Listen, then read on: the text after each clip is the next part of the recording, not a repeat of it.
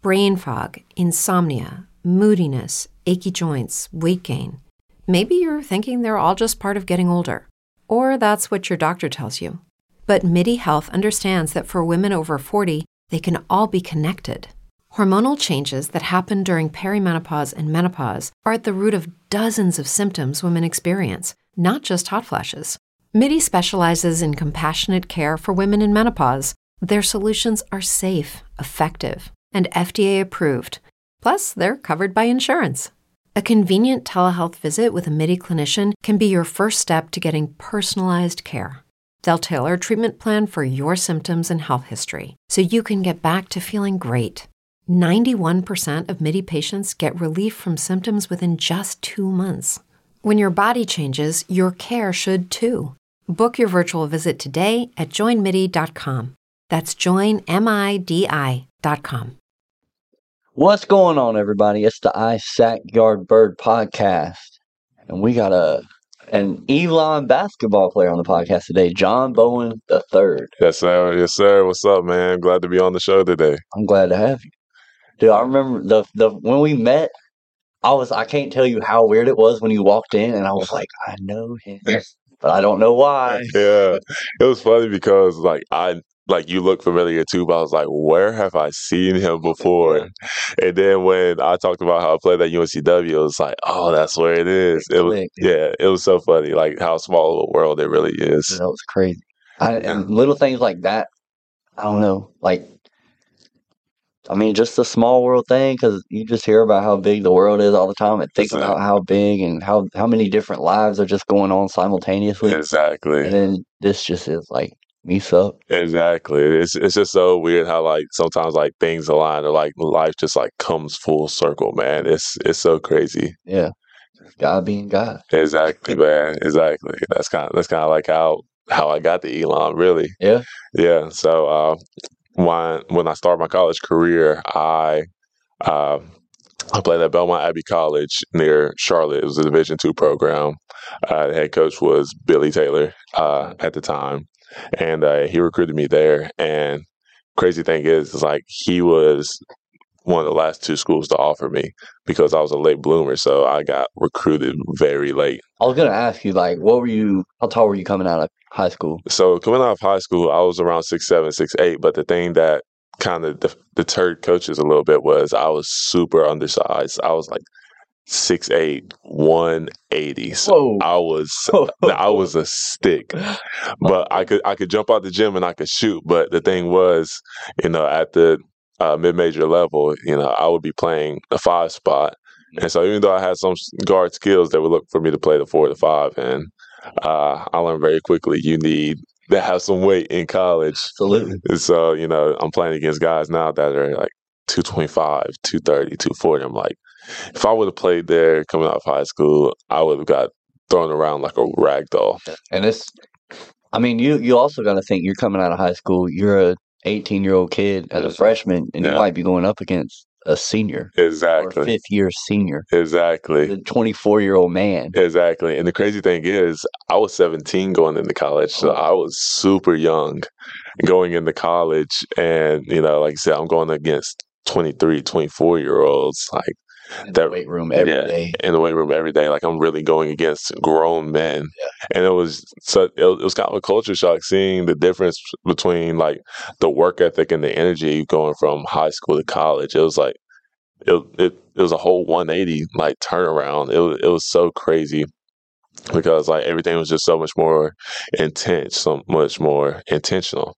But while I was playing in high school, my coach did do a really good job at kind of preparing us for the college level. He was he was a pretty intense coach and stuff, but it was still something about college. It was just like amped up, like even Yeah. more. You know what I mean? But it's, I mean, it's such a big leap. Yeah, I mean, you, even just me when I helped out with the JUCO team, yeah, like a lot of JUCO players, they're the guys that either one, they just, they don't have the size to play at the next level hmm above JUCO, or they don't have the grades to play at the next level. Like, you know, uh, Coy Parker. yeah. No, Clay, I, I used to play with him. Yeah, like at one point was what top five, Yeah, like top five in the state. Like kid was. and then he gets he goes to Tennessee. Yeah, He's ranked like the best dunker ever high exactly, and it shows. exactly. But then he, you know, like grade issues, and Uh huh. next season I see him playing. He's playing Cape Fear, Yeah, playing Cape us in Fear. the gym. Yeah, So it's like, yes, sometimes you're just playing against lower skill players, but sometimes it's just people with bad situation. exactly, man.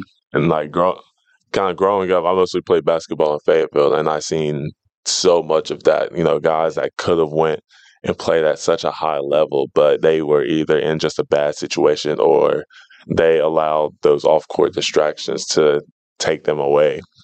And that was, I mean, it was heartbreaking to me because like I seen how good those guys were and I seen how much potential they had, but they just allowed themselves to get involved into the wrong things. And so that was kind of one thing I told myself I, I wasn't going to allow myself to do that because I, I wanted to inspire people from my hometown. You know what I mean? And I want I wanted to show them if you keep your head on straight and you work hard, this is this is the result that you can achieve. Right. It is possible. Yeah. You don't have to follow this one makeshift idea that somebody just Exact- continues to do and Exactly. throw to other people. Exactly. That's awesome. Exactly. You know, sometimes you can't control your situations, but one two words my high school coach always told us is you may you may not be able to control your situation, but you can control control two things: your attitude and your effort.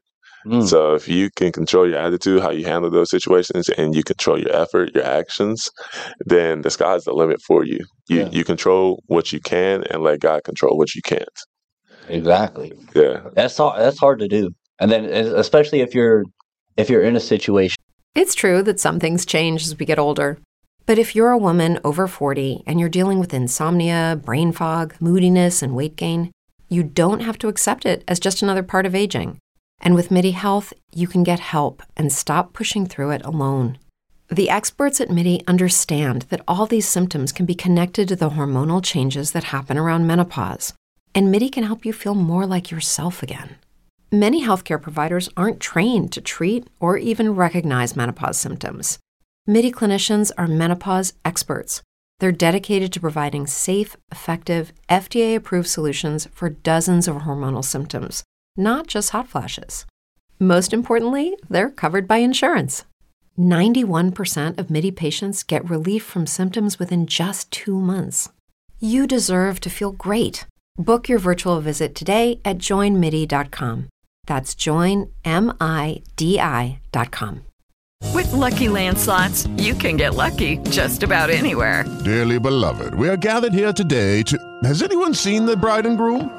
Sorry, sorry, we're here. We were getting lucky in the limo and we lost track of time. No, Lucky Land Casino, with cash prizes that add up quicker than a guest registry. In that case, I pronounce you lucky.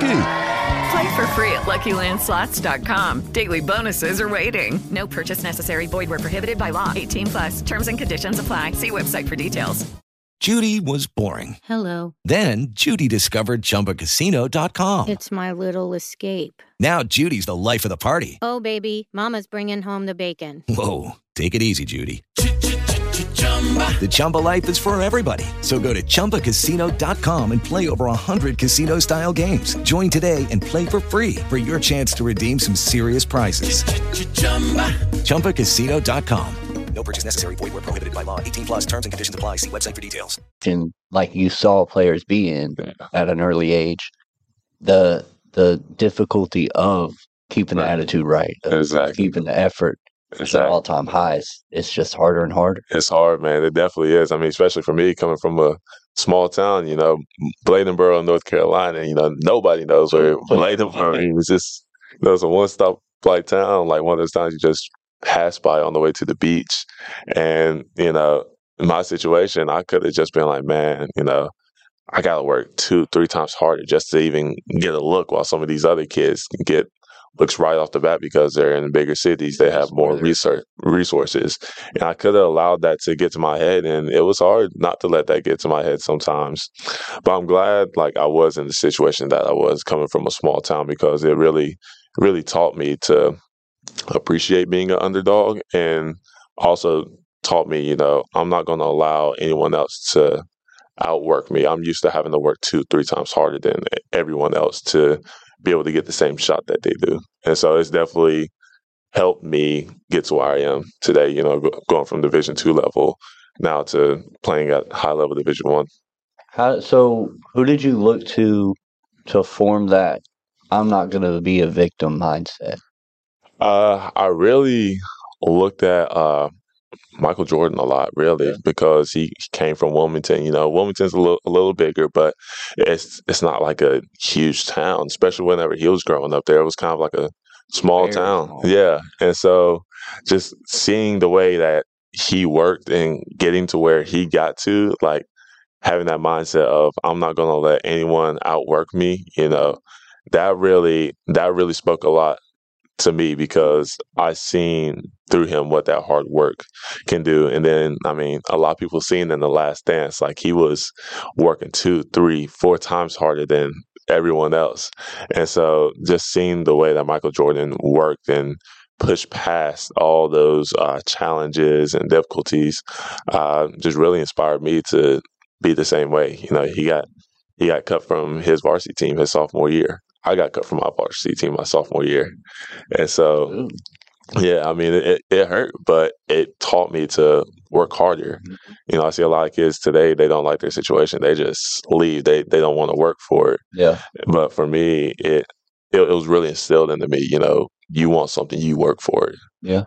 And it for for basketball you can't really like just have something handed to you, but like Right. you said, you can have somebody maybe that was in Raleigh Right. in a bigger school. They, Exactly. they have more opportunity. Exactly. And but when you get cut like that from your varsity team, when you Yeah. when you grow up in the small town, when you see other people failing left and right that are trying to do the same thing you're trying to do, it's just chips on your shoulder, and you're like, all right, I- one day I'm gonna blossom, but Exa- it's gonna exactly. take me busting my ass for it. Exactly. And you know, every time I stepped on the court, you know, whenever I got the opportunity to step on the court with these top prospects, I was like, you know, they they got to play on the same court as me. Yeah, those rankings are cool. Well, I want you to show me why you're ranked right here. Yeah. Because if not, I'm coming at you. Like I want I want you to prove it to me, and I'm gonna prove to you why I should be here, why I should be in this same position that you are. That you know, just because I come from a small town doesn't mean nothing. You know,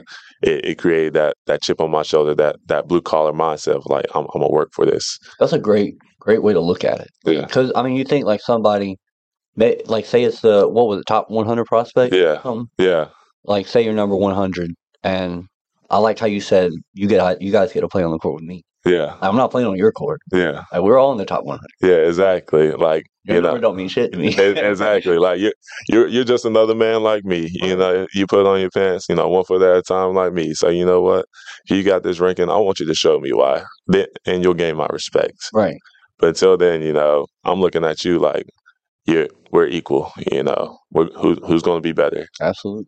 And so that that was that was a big thing that I had, a, the big chip that I had on my shoulder every time coming out of high school, especially when I got the opportunity to play on, you know, those those high level scales. So you play at Belmont for how long? I played at Belmont Abbey for two years. I played there my freshman and sophomore year, and then uh, and we went from a program that was struggling to win. My coach took it over the year before I got there, and by my sophomore year, we had already played for two conference championships, and we lost by the same score, coincidentally, in both conference championships.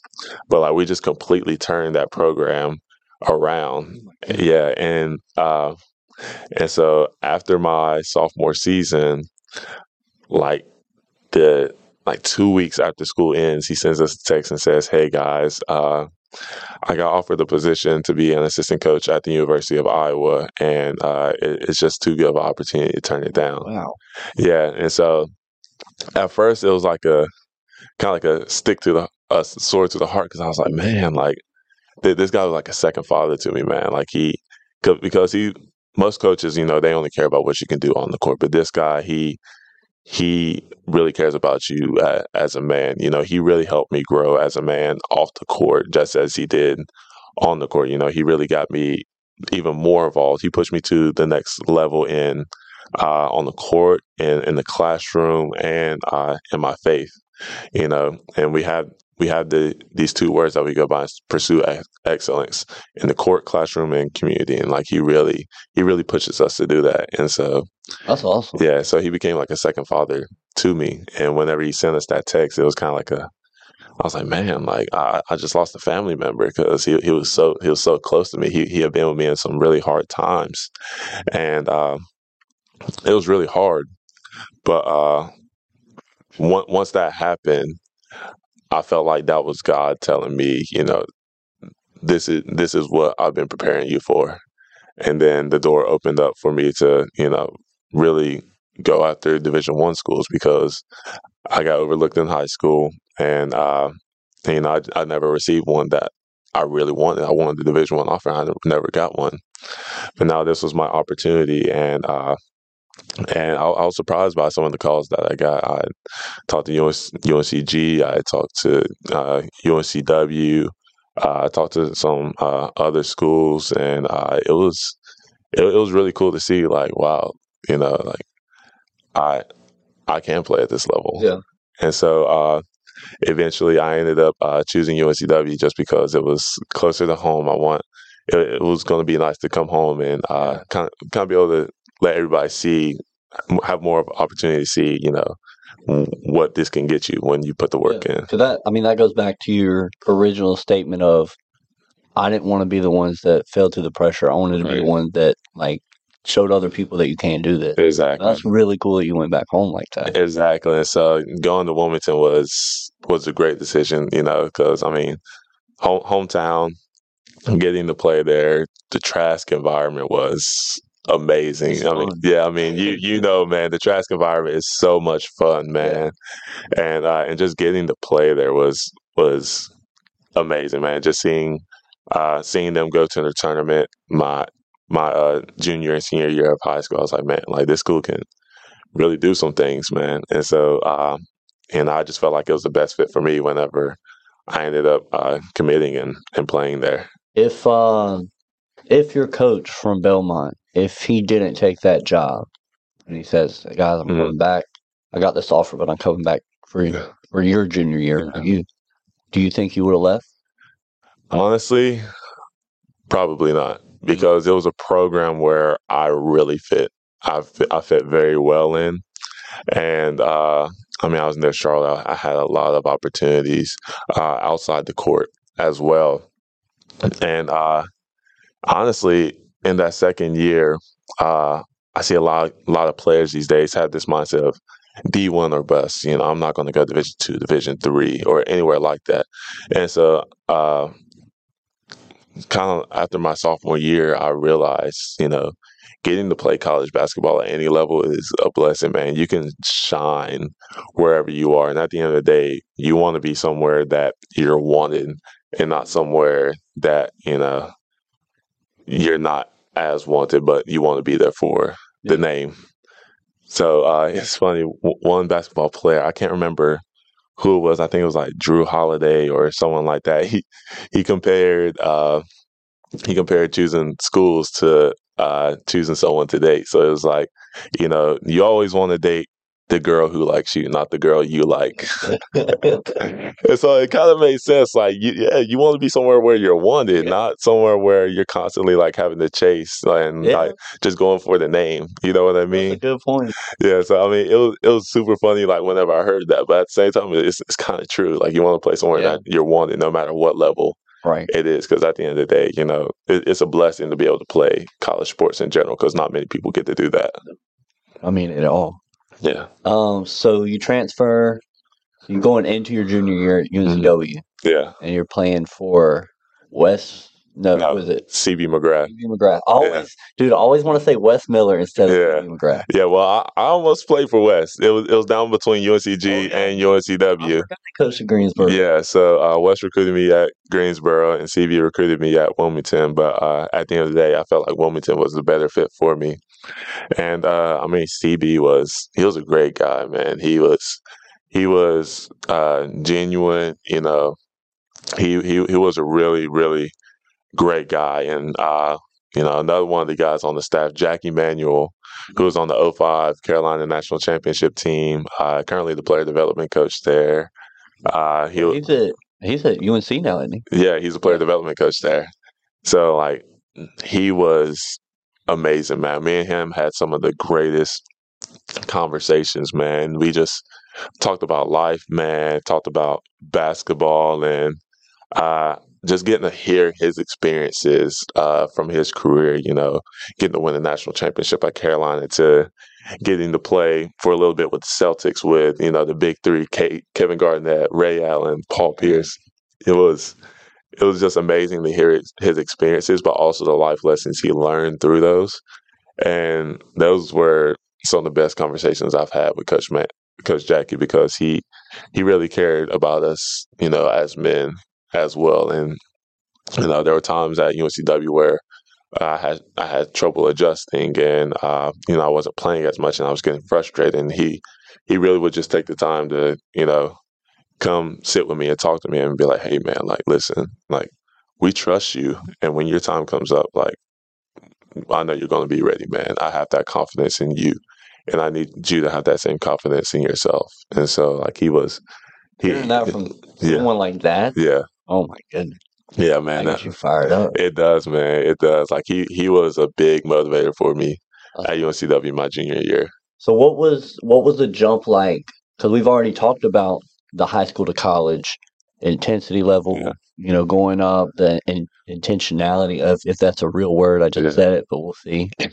of, of the college level, what was it like jumping from you said Division two Belmont Yeah.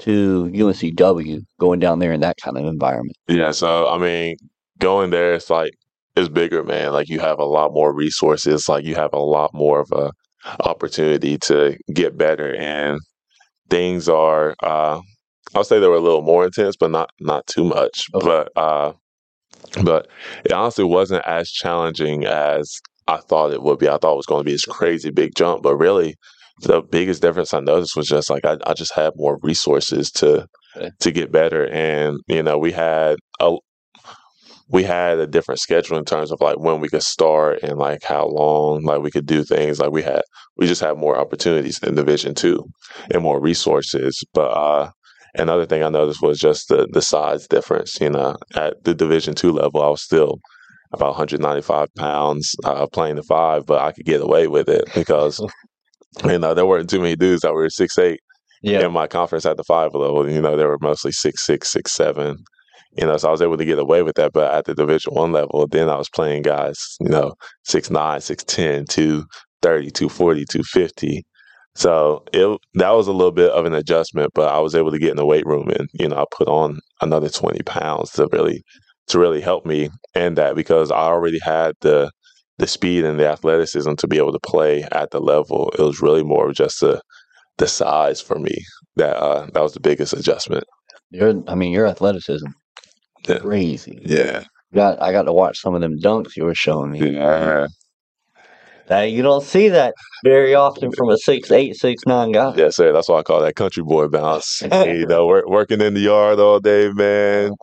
You know, you know, just just that yard work, that blue collar work, man. It it gets you some bounce, man. Oh, It, it gets you some bounce. Blue collar work will bring out some muscles you didn't know you had. Exactly. So that, that's why I call country boy bounce. A lot, a lot of these dudes don't know anything about that, man. But the even the hand eye coordination mixed with the athleticism Yeah, from your size, like yeah, the one dunk you had where you did it was some kind of I don't even know like three sixty, but you Uh, tapped it off the backboard and then caught it again. Oh yeah, so like basically, like I jump in the air, do a 360, but while I'm in the air, I throw it off the backboard and dunk it. so like it's it's it's one of the uh it's one of the dunks that I learned from some of my friends who like do professional dunking, Oh, and so like uh like for me, like I've just always been so fascinated with dunking, and uh like before I got super tall, you know, I I used to put my goal down, and I just like used to try like every dunk I could try and like that really helped me with my hand-eye coordination. And uh, like when I started out in high school, I played point guard. So like I, I was a guard until I hit a crazy growth spurt through high school. so when did you when did you jump to like six seven, six eight in high school? Uh, my senior year, so basically I started out in high school like five nine, five ten, and uh, and by my sophomore year I grew to about six two, six three. Okay, Then junior year I grew to about six six, and then by my senior year I was around six eight. you're like this ain't gonna stop. No, I was like, am I ever going to stop? And then I grew close to about one more inch in hot in college. So now I'm about six six eight and three quarters, pushing six nine. And so it, it was definitely a a crazy jump, but luckily I was still able to keep my hand eye coordination. But that was also because I played almost any sport you could imagine too growing up. I Oh, played really? yeah, I played uh I was actually a baseball player before I was a basketball Makes player. sense. Yeah, so I was a huge baseball player. I didn't start playing basketball seriously until my sophomore year of high school when I started realizing that I could like that I started getting taller. I was like, you know what, maybe this is a better avenue for me. Oh my goodness. Yeah, I played football. I played soccer. I played like anything with a ball. I played. so like, it, it really helped me a lot with my hand-eye coordination. That makes sense. Well, I mean, you hear about guys, um, AD, Akeem Olajuwon, guys with backgrounds from different sports. Yeah, Even uh, Pat Connaughton that Yeah. plays for the Bucks, Yeah. baseball background. yeah. I got got drafted in the MLB pretty high too. As a pitcher, yeah, Yeah. like throwing mid 90 Yeah. fastballs. That's what I'm saying. but it's when you have that mixture, you can like it correlates. Right. It doesn't make sense, but it Yeah. does. Like Right. I don't, I don't, I don't know how it works, but having that background can it gives you so much of an edge. Yeah, it, it does wonders, man. Because you know, like baseball, I, I was shortstop, second baseman. You Oh. know, I, I, it helped me have soft hands, like being able to field the ball. Now, like I'm able to have soft hands. You know, whenever my point guard is firing a pass, like threading the needle to me while I'm in the dunker spot, and I could go up and dunk on somebody. You know, it, it helped. It helped me have those soft hands, or playing, or even like the footwork in baseball or soccer. It really helped me in my footwork. Uh, you know, as, a big or in basketball in general, it really helped me with my footwork. So, like you said, it's crazy how you know coming from a different sports background can really translate and help you even more. Uh, you know, when you get to to the high level. Yeah, big time. And the the hands, like you mentioned, that is pretty much the number one complaint you will hear from coaches Mhm. at D1 level, that you'll Mhm. hear from commentators that are commentating that D1 level. Yeah. It's, oh, well, this school, you know, they just got this top 100 athlete Yeah. coming in and he can't catch the ball. Yeah, As a big man, you know, they, Yeah. they lob it into the post, with Exactly. a low bounce pass, yeah, and he just bobbles. bubble, yeah, Butterfingers, man, it's it's You- crazy. You can't. A lot of teams will try to either one run the offense through their big man, Mhm. you know, or start the offense through the big man. Yeah. Maybe a pick and roll and you dump it down, and then Yeah. you got to make an option, you know, Yeah, or you dump it down. And it's like, okay, can you just give us a bucket? yeah, Just exactly, a little hook, exactly, bank, exactly. and then he just bobbles it out of bounds. Like, Exactly. And it'll even surprise you in the NBA. One of the coaches that uh, I know that I was talking to, he was telling me, like, man, you you'll actually be surprised in the NBA, like, how many of these guys, like, you gotta like teach like to have soft hands or like you gotta work with the like get a get a left hand, you know. They it, oh, that's a big one too. yeah. Yeah, You- so how's that? How's that work for you? How's your your offhand? Uh, for me, my my offhand is pretty good. I, I've uh, I've known the importance of having be able to play with both hands. It makes you a mismatch nightmare, you know, because even most guys at my level, you know, they're they're going to go to their dominant hand, so they're going to, you uh, know, that's how I'm able to get a lot of blocks because I'm playing IQ. I'm cutting off their strong hand, and I know they're shaky with it with their weak hand, so they're going to try and go with their offhand. And that's just an easy block for me. Right. And so I, I realized the importance of having, you know, being able to play with two hands because that just makes you almost unguardable.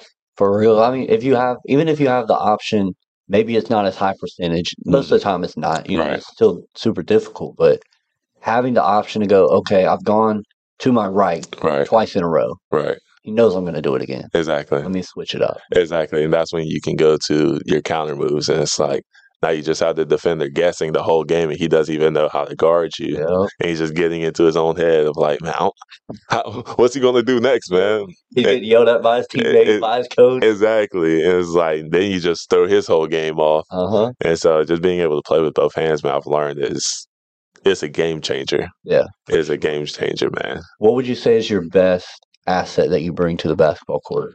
I would honestly say it would be my energy and my leadership. You know, I've I've grown so much as a leader through college. I know how to, you know, get my teammates amped up. I also know when to, you know, calm them down and say, hey, like, you know, let's let's calm down a little bit. We got the clock on our side, or they get inside their head. I, I can, be, being a veteran in college basketball, I'm able to talk to him and be like, hey, like, listen, like, you're you're good, man. You know, uh, definitely my leadership and then my energy, man. You know, I, I'm the guy that performs all the highlight plays. You know, Yeah. my, my teammates are excited for the season because like they're excited to throw me lobs. They're excited excited for all the dunks I can do, man. You know, he played in Italy, and there there were a couple of times like I dunked on dudes so bad, and it just like had the whole gym jumping, man. So.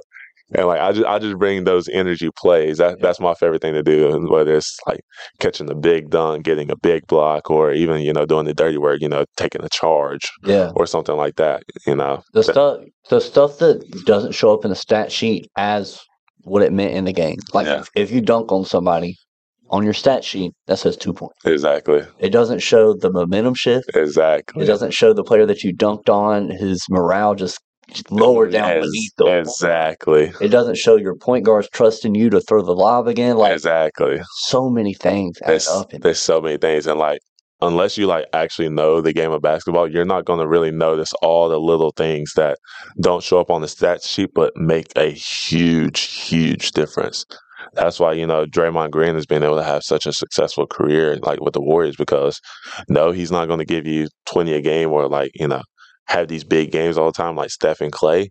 He does all the little things that people don't see, except for hoopers that set his teammates up for greatness, and that's kind of what I do. You know, it's not about me. You know, could I go off for 20 every game? Yes, but that's not what I'm focused on. I'm focused on getting the win, and I know I can do the little things that don't show up on the stat sheet that gives my team the best opportunity to win. And if it's my night to go get a bucket, I'll go get a bucket. Yeah. But that's not my main concern, and that's what I really love about guys like Draymond Green, Dennis, Dennis Rodman, you know, even even Kevin Garnett, you know, some some guys like that. Yeah, and that was speaking of Kevin Garnett. That's a guy that went into the league, you know, the big ticket, Yeah, and he would he was giving you twenty five and thirteen a night. exactly. But then he goes and he's like, he didn't win there. Right. Was Exactly. doing everything, but it Yeah. you know, it didn't amount to anything. Exactly. He goes to the Celtics, and Doc is like, "Look, dude, I know you can score,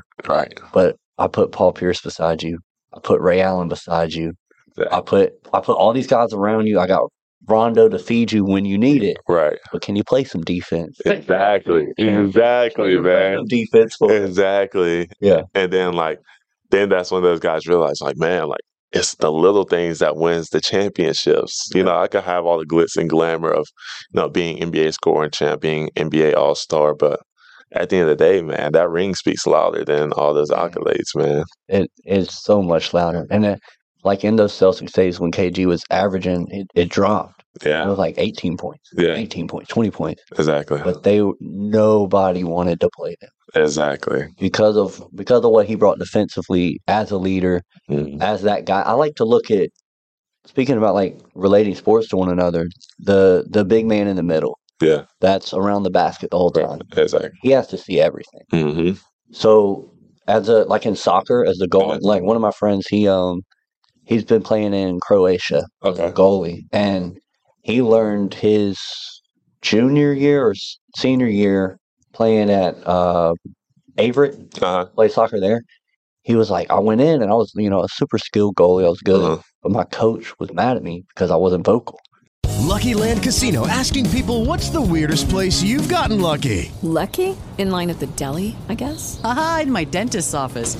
More than once, actually. Do I have to say? Yes, you do. In the car before my kids' PTA meeting. Really? Yes. Excuse me, what's the weirdest place you've gotten lucky? I never win and tell. Well, there you have it. You can get lucky anywhere playing at LuckyLandSlots.com. Play for free right now. Are you feeling lucky? No purchase necessary. Void where prohibited by law. 18 plus. Terms and conditions apply. See website for details. Okay, round two. Name something that's not boring. A laundry? Ooh, a book club. Computer solitaire, huh? Ah, sorry, we were looking for Chumba Casino. That's right. ChumbaCasino.com has over 100 casino style games. Join today and play for free for your chance to redeem some serious prizes. ChumbaCasino.com. No purchase necessary. Void prohibited by law. 18 plus. Terms and conditions apply. See website for details. Yeah. It was like, You're the only one that can see everything on the field. Right.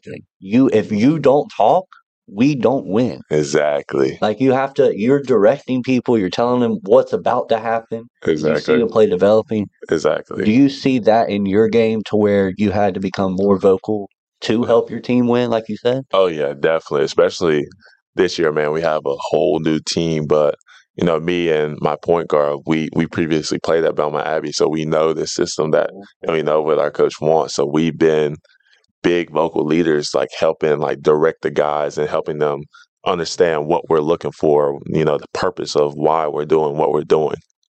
And so that's really a big thing that my coach has been looking at me for for this year is to to be a big vocal leader because in high school I was I never talked on the court, you know. Yeah. For me, I'm a natural introvert, so like I'm not gonna like be super vocal, but I can do fine extrovert situations, but I'm naturally introvert.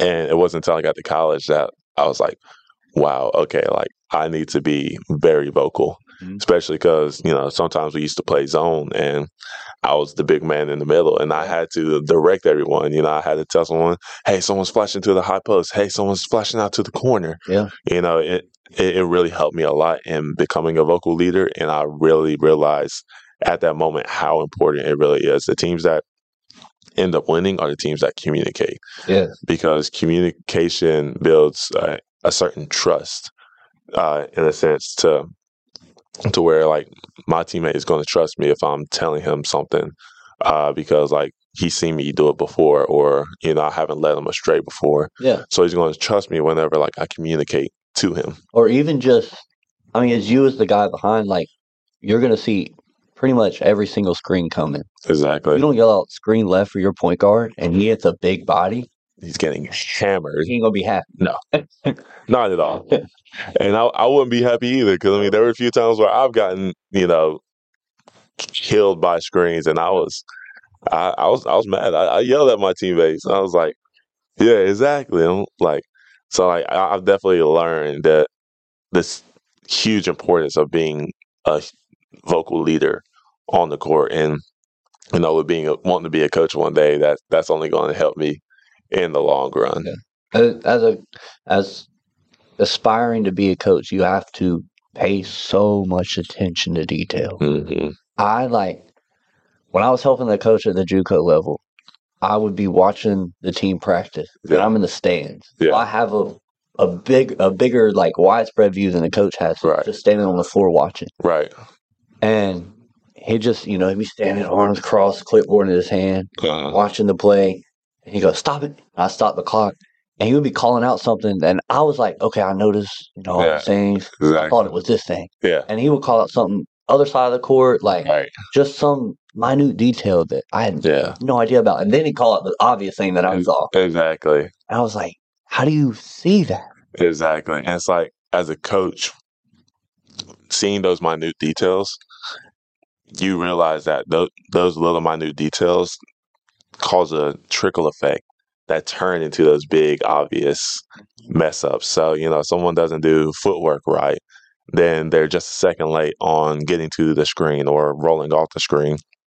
And then, you know, help side is able to get over instead of, you know, you do your footwork right and you're able to get off the screen screen quick. Guy has to choose between guy has to choose between getting to you or tagging the corner man. Mm-hmm. And so, you know, all those little minute details play a big role and cause a trickle effect. So you do the little things right, it pays off. It You- adds up. Yeah, you do one little thing wrong, it adds up. Turns into a big mistake and, you know, as a coach, you know, we're able you're able to see it developing and that's why he, that's why he stops it at, you know, the little minute things. Yeah. I used to I used to be confused that more which I mean there are some point guard head coaches that you see at a high level. But a lot of the coaches you see are one either just big students of the game and have been their whole life. They're just obsessed with it. But there's also a good amount of big men that are coaches. Yeah. Like I mean, look at the one of the greatest coaches ever, Phil Jackson. Mm-hmm. And he was a guy that he's not going to give you a lot of points. No, he's not going to give you a lot of stats. He's not. But he was obsessed with the game, and he was on one of the best teams ever, Exactly. one of the most underrated teams ever too. Mm-hmm. And he played a big role just doing the little things and being Mm-hmm. the glue for a team that had so much talent on it. Exactly. And those are the guys that end up making good coaches because, like you said, they're first students of the game first. You know, in order to become a master, you have to first humble yourself to be a student. Mm-hmm.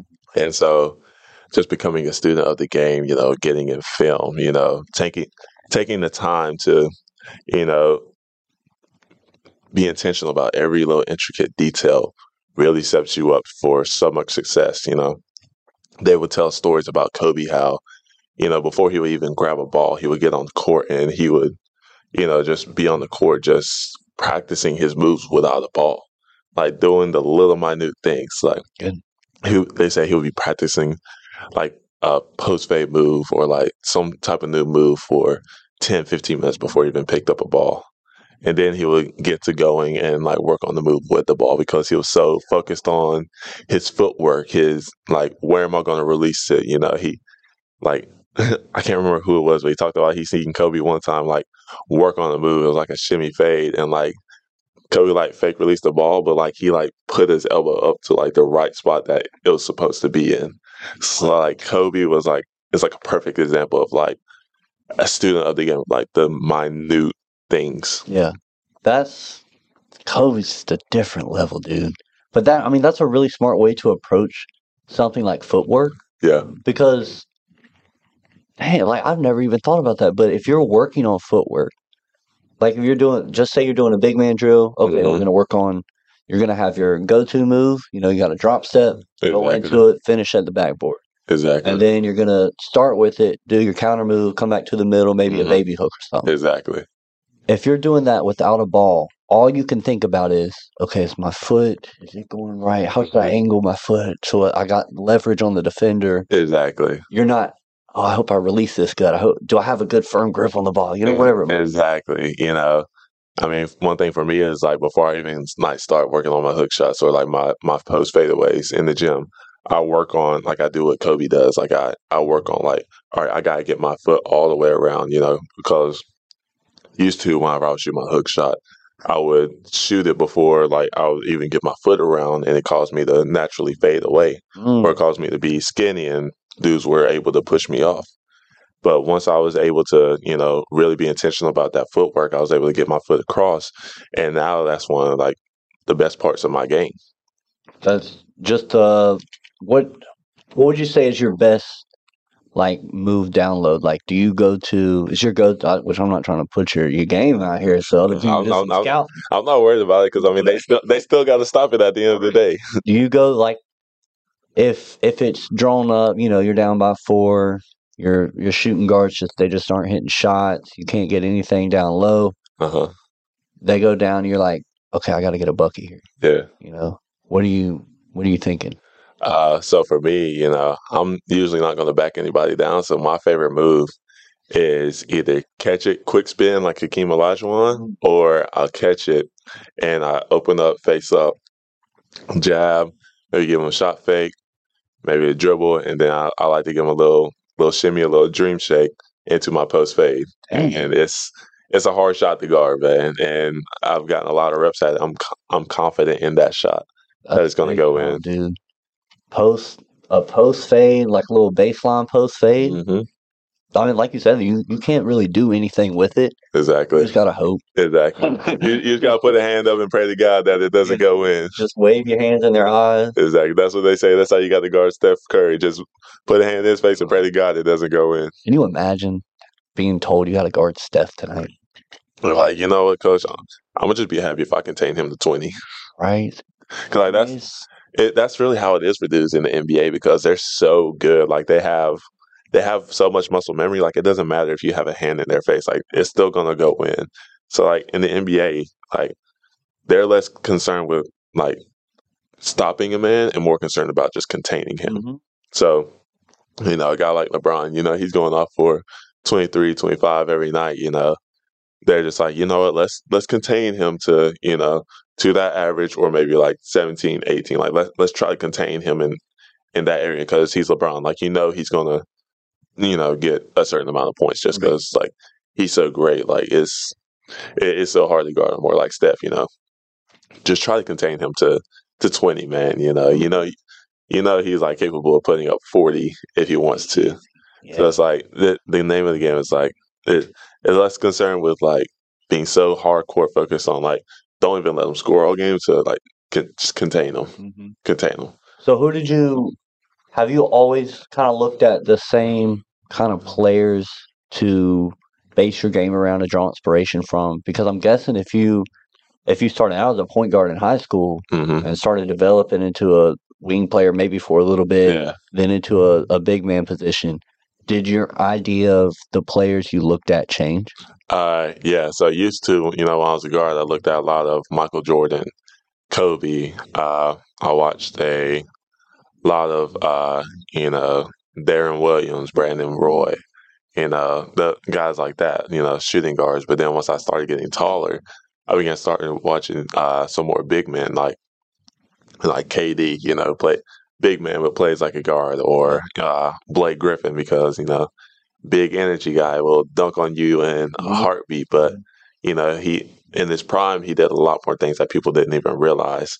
Uh, I, st- I started watching a lot of uh, Hakeem Olajuwon, uh, Kevin Garnett. So I would definitely say they definitely changed as uh, I got bigger and, and my size changed. Yeah. Yeah. You ever watch much of uh, Worthy or McHale? Mm-hmm. Old school I? I used to love watching uh, Kevin McHale, man, just because like he did all the little things, and like that's why guys hated to play against him. But like, I love that because he did all the little things, and like he was so successful. Mm-hmm. And and and also like James Worthy, you know, Carolina, great, played for the Lakers with Magic Johnson. He he he, he was a dog, man. Dude, have you watched have you watched this stuff in college? Yeah, His footwork. I mean, it was great in the NBA too. Yeah. But if just seeing how big of a difference his skill level was compared to the guys around him, hmm crazy. Exactly. I mean, one thing for me, whenever I started becoming like more the big man role, I I used to watch a lot of the Hakeem Olajuwon videos where he would be teaching guys like Dwight Howard or LeBron James or let's say Kevin Garnett. I would I would like watch his highlights, and most people when they watch highlights, they they just look at oh like yo like he he's good like they they want they like watching all the big highlight plays, but Yeah. But for me like I was like I was so intrigued with like the little things. I was like yo like look look at his footwork there, you know like hi- his jab, you know the way he you know gives a good shoulder fake with with the ball whenever he he goes for it. You know he gets his defender leaning like look look at his pace. You know he has his defender guessing. He doesn't know when he's going to go for a shot. Like those were the little things that I, I started watching, and that really tran helped translate for me on the court. Yeah. And that's that's a big thing that a lot of players just don't have Mm-hmm. is and they're saying it's so much it's I feel like it's so much more prevalent now with social media Mm-hmm. where it's if you go on Instagram while basketball games are happening or after a game, Yeah. all you see are either one, somebody getting hurt, two, like uh, a bad call because there's a Mhm. lot of those now, Oh yeah. or three, it's just highlight. It's just a big play that a player made. Exactly. You don't you don't get how good of a player is until you watch. Like I love, I'll go back, I'll just watch full games, Yeah. and I'll just be like, okay, I'll watch this one player, Yeah. and I think you know I still pay attention to the game, but I want to see like they go down and get a bucket. How do they react on the next play on defense? Like, Exactly. how do they like just moving around and watching them how they carry themselves? Are they out of a play when they want to be? Are they are they Right. always into it? Exactly. But little little things you get to see add up when you watch the game in that aspect. Yeah. It's Yeah. so cool. Yeah, yeah. I mean, you're so right, man. I mean, see, seeing all the little things that they do, like that, that affects the game in big ways that most people don't don't pay attention to is it is huge, man. Especially as a player, like learn learning from those guys of like, all right, you know, this this is what they did wrong. That you know, you know, they got big play and they were too busy celebrating, getting in front of the camera, but they just costed the team a three point, You know, Yeah. Rogers got big dunk celebrating in the camera. Didn't get back. Steph Curry just hit the three. Yeah. Or Clay hit a three. You know what I mean? And so ju- just seeing all those little things, like it, it really, it really shows a lot. Right. So do you you're at uh UNCW, you play there your junior and senior year? hmm During COVID, How was how was that playing during COVID? man, the COVID year was, it, it was a year. I'll say that, man. It was you know Nobody's in the gym watching. Right? nobody's in the gym watching except for like maybe like ten people like that you got to give tickets to. Yeah, you got like one. They're they're all spread out. You know, all the seats are spread out. You know, they're like uh, clear curtains everywhere. Like it, it's it's so it's just so weird. Like it's so quiet in there. You know, everything just feels like a closed scrimmage. You know, playing for a completely new coaching staff. It was it was a year, man, and just on the verge of like, man, like, are we even going to get to play our next game? Because I remember uh, one time we got shut down three times through that year. Uh, once before like the game started. Uh, another time we were in Philadelphia and uh, one of our managers ended up testing positive Yeah. four hours before a game. And so we didn't even get to fly back home. We had to ride the bus all the way home. And so that was just crazy. Then we were out for God. yeah, then we were out for like three weeks. Then uh then uh we got to play Elon later in February and I ended up testing positive for COVID like four hours before the game. And you know, everybody rides back on the bus. I had to ride back in a separate van from everyone. Good like grief, and then I'm like it and it was like it almost it took me almost a month to come back just because that return to play process was so long because of you know all all the stories that you heard about you know athletes getting COVID and then uh, it was it was after the uh, who was the guy from Florida uh, was it Keyontae Johnson that like just fell out in the middle of the floor Oh yeah. yeah, and like they they just got all ramped up about that. So like it was like a month to return the play process. Like I, I missed my senior night because of it, but I was able to play in the conference tournament. But it was it was a hard year, man, because it was just hard to get momentum going. You know, every time it seemed like we got momentum going, like bam, we got hit with COVID or Yeah. or something, man. It was. It, it, I would just say it was. I mean, even though it was a fun year, you know, you make the best of it. It, it was a, it was a year of adversity for sure. Yeah, very frustrating. Yeah, And once again, that's that's an, just another chip. yeah, But that it opened up the door for you to have another opportunity to play basketball. That Mhm. right? hmm And that's how you ended up at Elon. yeah. For for my fifth year, so you know, if it, well, if it wasn't for COVID, you know, I would I wouldn't be playing college basketball right now. But uh, you know, luckily the NCAA granted us that fifth year, and it's crazy because after that COVID year of basketball, after I, I graduated from UNCW 2021, and I ended up, you know, not even taking the offers that some of the offers I had because uh, I just didn't feel like they were the right fit, and also uh, it was because at that time it was just such a such a hard year. Like it kind it kind of damaged my love for the game for a little bit. Really? Yeah, and so it was, it was hard. So I ended up uh, actually going to be a uh, you know youth director at a at a church in Raleigh, and uh, kind of doing some like sports ministry stuff. But I also you know just played in like a like a small small adult league with like guys who formerly played pro, just put in a little league to you know keep you going, and uh, and that just like helped me be conditioned. Then all of a sudden, in uh, this past May, I get a call from uh, my coach. He says, "Yeah, man, like I, I got the job at Elon. I would love to, you know, have you at the press concert conference. It would be good to see you again." And this is this is the coach that you play for at Belmont, right? Yeah. God. And so it, it was crazy because the year that summer before, I had seen him whenever I was coaching high schoolers for AAU, and uh, I seen him and we were just talking. He was like, "Stay ready, man. You never know what's going to happen. Just stay ready." And then little did I know, a year later, he's going to call me and say, "Hey, like, come to my press conference." Uh, I come to a press conference. I'm like, "Yeah, like, I, I would love to come see him again. You know, maybe I could, you know, find a way to get a GA position since I want to become a coach."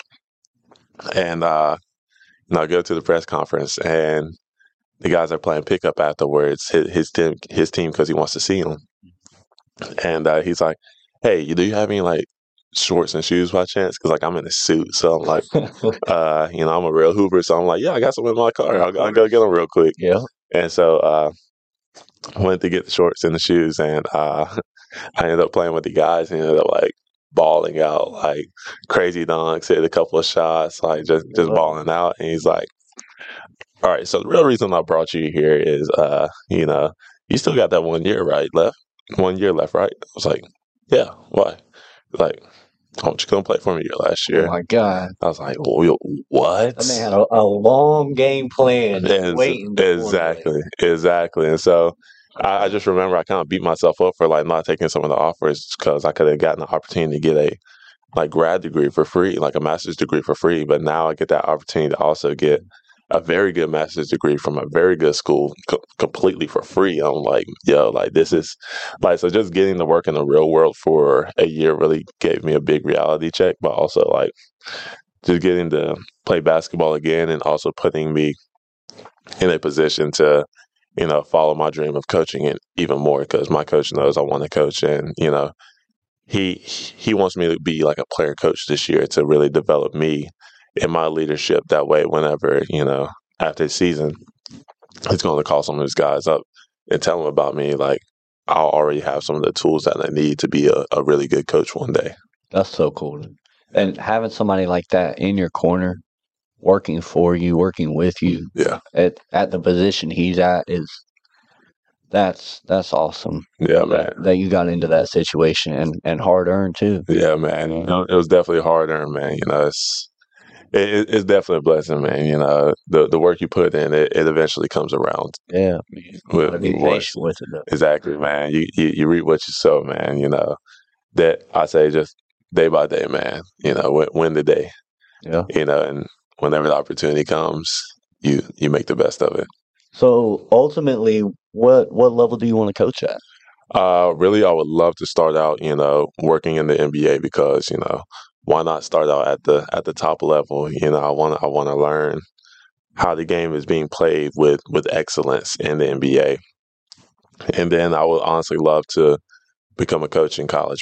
Honestly, because of my college coach that I have now, because of the impact that he's made on my life, I want to be able to make the same impact for uh, those young men as well coming up. You know, I want to, I want to, you know, help them exceed on the court, but I also want to use the game to teach them those life lessons like my coach did me. And I just found such a passion for that because, you know, coaching and coaching a high school AAU team over the summer uh, after I graduated, it, it really opened my eyes to how much of an impact the coach has because those kids I coached then, like I still talk to them now, and uh, like it's just crazy to see how how much the game can teach you life lessons. Like those same talks that I was having with my coaches when I was struggling, I ended up having those same talks with those kids and being being able to for life to become full circle for me to pour out into them like that,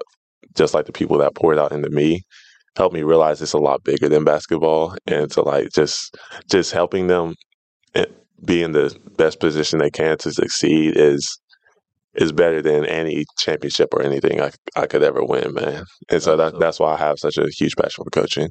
That's uh I mean Dean Dean Smith gets talked about a lot as as one of the best coaches ever. And anybody that played for him will never say it was because of his record right. or his wins, whatever it might be. It was because of the relationships he formed with his players. Right.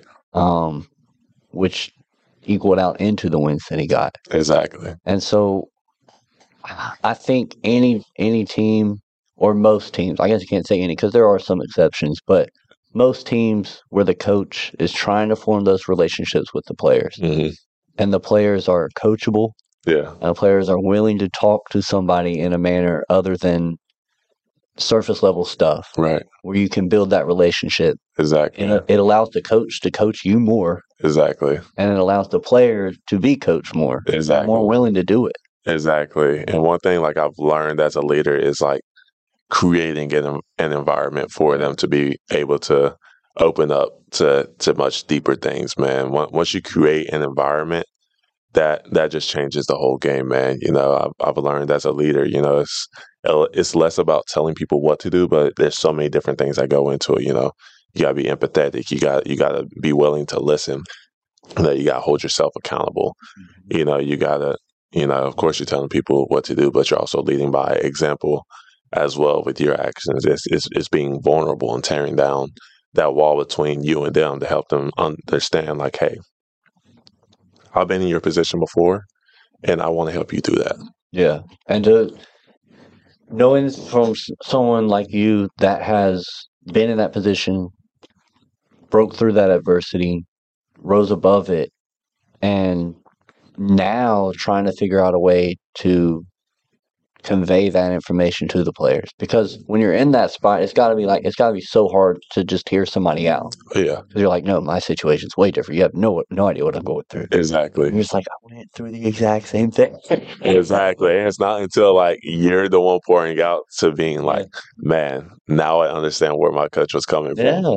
But it's so hard to understand that in the moment, man. So how do you? I mean, how do you go about approaching something like that? And I know you don't have long experience with dealing with something like that, but I mean, your idea of it, like how how would you go about approaching a situation like that?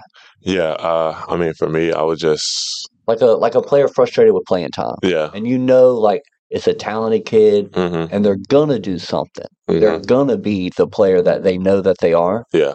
but they're they're just missing something, and you're trying to bring that out of them. Yeah. For me, I I just come to tell them, you know, hey, listen, I've, I've been in your position before. I, I was frustrated. I was like, man, coach, coach hates me. Like, Mm. he doesn't want anything to do with me. But really, I just had to make the best of every situation. I was too busy focused on being mad at coach for not playing me. That I was blowing my opportunities when I got them. And it wasn't until I was just focused on, you know what, I'm gonna just make the best of the opportunity when I get it. That's whenever I began to take advantage of that opportunity and I began to see my playing time increase. And that's why I would just tell my guys, like, hey, listen, I get it, you're mad, but the more you're focused on that, the more you're taking yourself out of your game. So just to make the best of your opportunity, because in life there are going to be a lot of times where you're going to get overlooked, and you know you're more than qualified for a position or opportunity, but sometimes it's used as a as a humbling uh, something to humble you. That way, whenever you do get to the top, whenever you do get to the level that you know you're capable of, you're not going to become, you know, too Hollywood. You're not going to become too full of yourself to where you forget where you came from. And so I just tell them, like, hey, listen, man, just focus on the opportunity that comes because you never know when you're not going to get another opportunity again. Yeah. So make the best of every opportunity. And whether you play two minutes or 30 minutes, that two minutes that you play could catch the eye of a college coach just of the effort that you give being a vocal leader. That can catch the eye of a college coach and be like, you know, this would be a great locker room guy. Then mm. that opens the door for you to get on a team. Then that opens the door for you to perform well in practice. And it could open the door for you to having a great college career and then making it to the NBA. So all those little things add up, man. So instead of just being focused on the negatives right now, just control what you can control, which is your attitude and your effort, and everything will work out just fine. Damn, dude. You're hired. You got the job. that was great. No, that's. I think that's the best way to approach that. I don't. I mean, any other way, it's. It, it ain't gonna work. Mm-hmm. You know, it's got. There's got to be truthfulness in it, and there's got to be, and truthfulness. You know, truth. Yeah. It hurts sometimes. You know, sometimes. like it's not your time right now. Exactly. It's just not. Exactly. The, the the time you do have, you have to make it your time. Exactly. And, you know, you know, I, you know, I'm a man of my faith, you know, and in my faith, you know, we, we tell the truth, but in love. Mm. And so when you tell the truth in a loving way and the, in the fact of like, I'm only telling you the truth because you need to hear it, but also because I want, I want what's best for you. You know, sometimes it's not going to be the, the easiest thing to hear. You know, sometimes with God, you know, he's to, uh, you know, not allow us to get some things or he's to, you know, help us realize some things that we don't want to hear. But you know, one verse I love is, you know, Jesus, you know, tells everyone, you know, you don't understand what I'm doing now, but soon you'll understand. And, you know, that's why I try to tell my players, like, soon you don't know why God has you in this position right now. You don't know why you're not playing right now, but soon you'll understand. And then, you know, it, once you have that mindset, it's like the, the sky's, sky's the limit, man. Yeah. know? Once you realize you your your idea of where you should be Mhm. or you your thought process of I should be here. I should be getting this. That's just it's a selfish mindset that will disappoint you every time. It is. Cuz it's if you if you call the shots every time, you're I mean, you're gonna fail. Exactly. It don't work that way. Exactly. Like God's timing is God's timing, and, and it's not gonna make sense to you. Exactly. But soon you will, like you said, soon, soon, you will understand. soon you'll understand. But when you you make the best of your situation, you know it's it, it's the best that it can be. Yeah. Like I said, when you when you just focus on the things that you can't control, your attitude, your effort, your actions, Mm-hmm. everything else will take care of itself. Yeah. And then you don't even know, like, maybe you're in the position you're in now because 25, 30 years later, you're going to be, maybe you're a dad, maybe you're coaching somebody yourself, Exactly. maybe you're just in a random store and a situation happens where you go back to this one singular moment hmm where where God humbled you and you were like, okay, I know how I need to react to this situation. And it and it helped somebody else along the way. Exactly. Because was so cool how those things work out like that. yeah, because in this life, man, we're not we're not focused on ourselves. We're focused on each other as a family. Mm. You know what I mean? And we're we're we're all in this together, man. Or should be. Yeah, we we, we should be. we should be. Yeah. you know, man, it's it. You gotta realize it's bigger than yourself, man. Yeah. Once you once you realize that, man, the sky's the limit. hmm How do you? How else do you think that your faith has impacted your basketball career and your ability to be a better teammate? Uh, for me, it's just like you know, carrying out my faith in my actions. You know, things aren't going my way. It's you know, just just being patient with it, or you know, somebody's you know not getting something, and instead of just instantly lashing out, you know, verse I love is love is patient, love is kind. So you know, just being patient with them and showing them grace, mm. but also telling them the truth of like, hey, listen, you got you got to get better, man. You know, I care about you. I want you to be able to play, and I, you you got to get better at this, you know. While also giving them grace of like not instantly yelling at them when they mess up, but instead just being like, "Yo, listen, listen, we're gonna take this time. You know, you you turn this way, but you should turn the other way around. You know, you're you're gonna get it, man. You're gonna get it.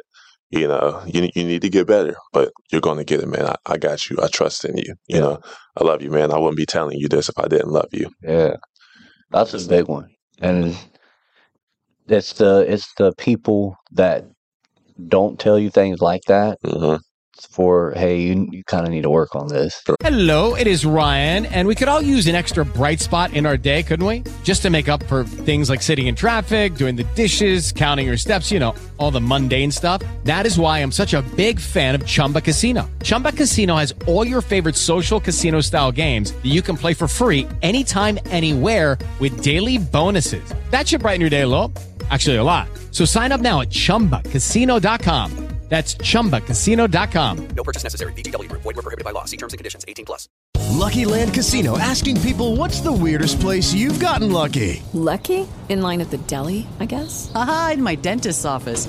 More than once, actually. Do I have to say? Yes, you do. In the car before my kids' PTA meeting. Really? Yes. Excuse me, what's the weirdest place you've gotten lucky? I never win and tell. Well, there you have it. You can get lucky anywhere playing at LuckyLandSlots.com. Play for free right now. Are you feeling lucky? No purchase necessary. Void where prohibited by law. 18 plus. Terms and conditions apply. See website for details. You, you need to fix this because it's not, it's not going to work out for you or for the people around you. Exactly. That's that's where the love comes in at. And Exactly. it's a lot of times it's a hard situation for that person to approach you and say something like that to you Right.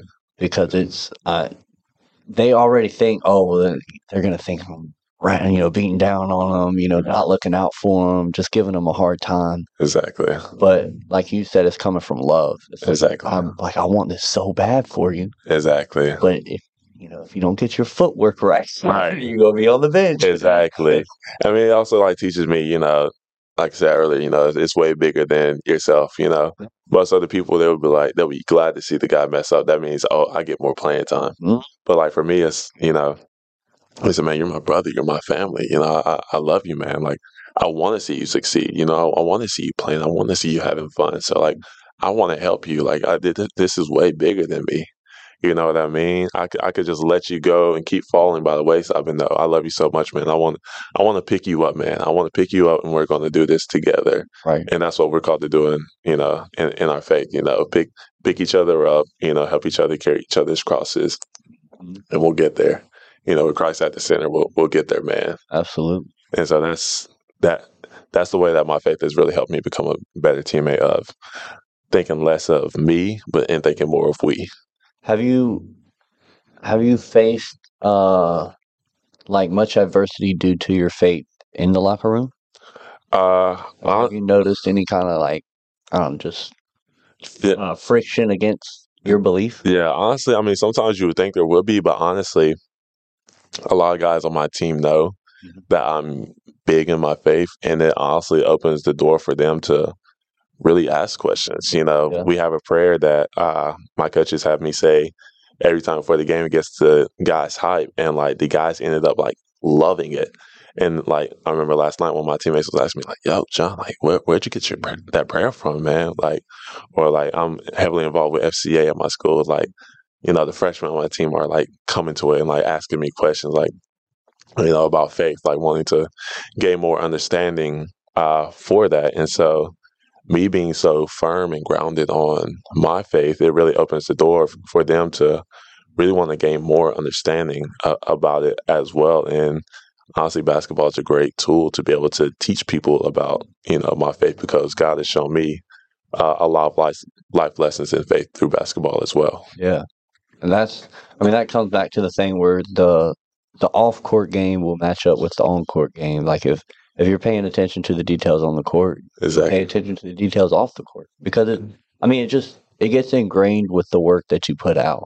Exactly. You know, the work the work that you put in eventually, you know, comes out, you know, the confidence comes from Yeah. the work. So the things that you do off the court or, you know, whenever the game isn't going, like it, it's going to give you that confidence to perform well in the game. And, and in the same way, the things that I do with my faith, you know, when whenever any everyone isn't looking, it's going to help me perform well in my faith whenever everyone is looking.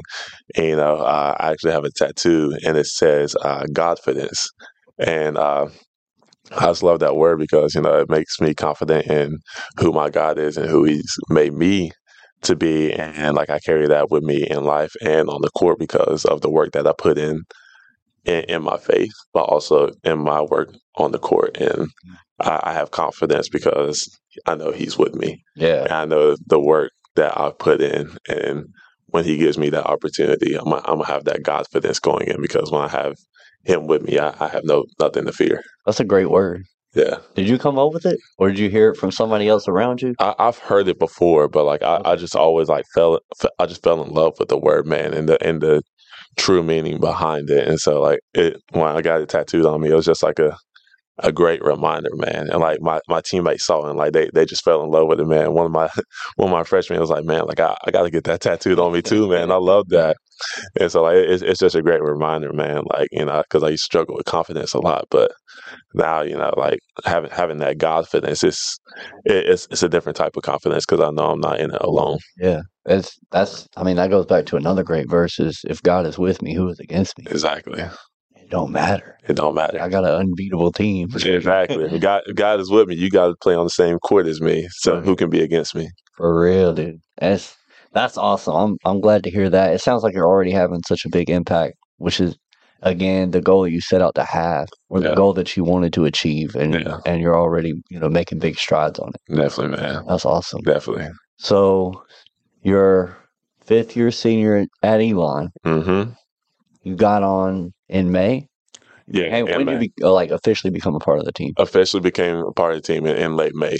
Late May. So how's that been going?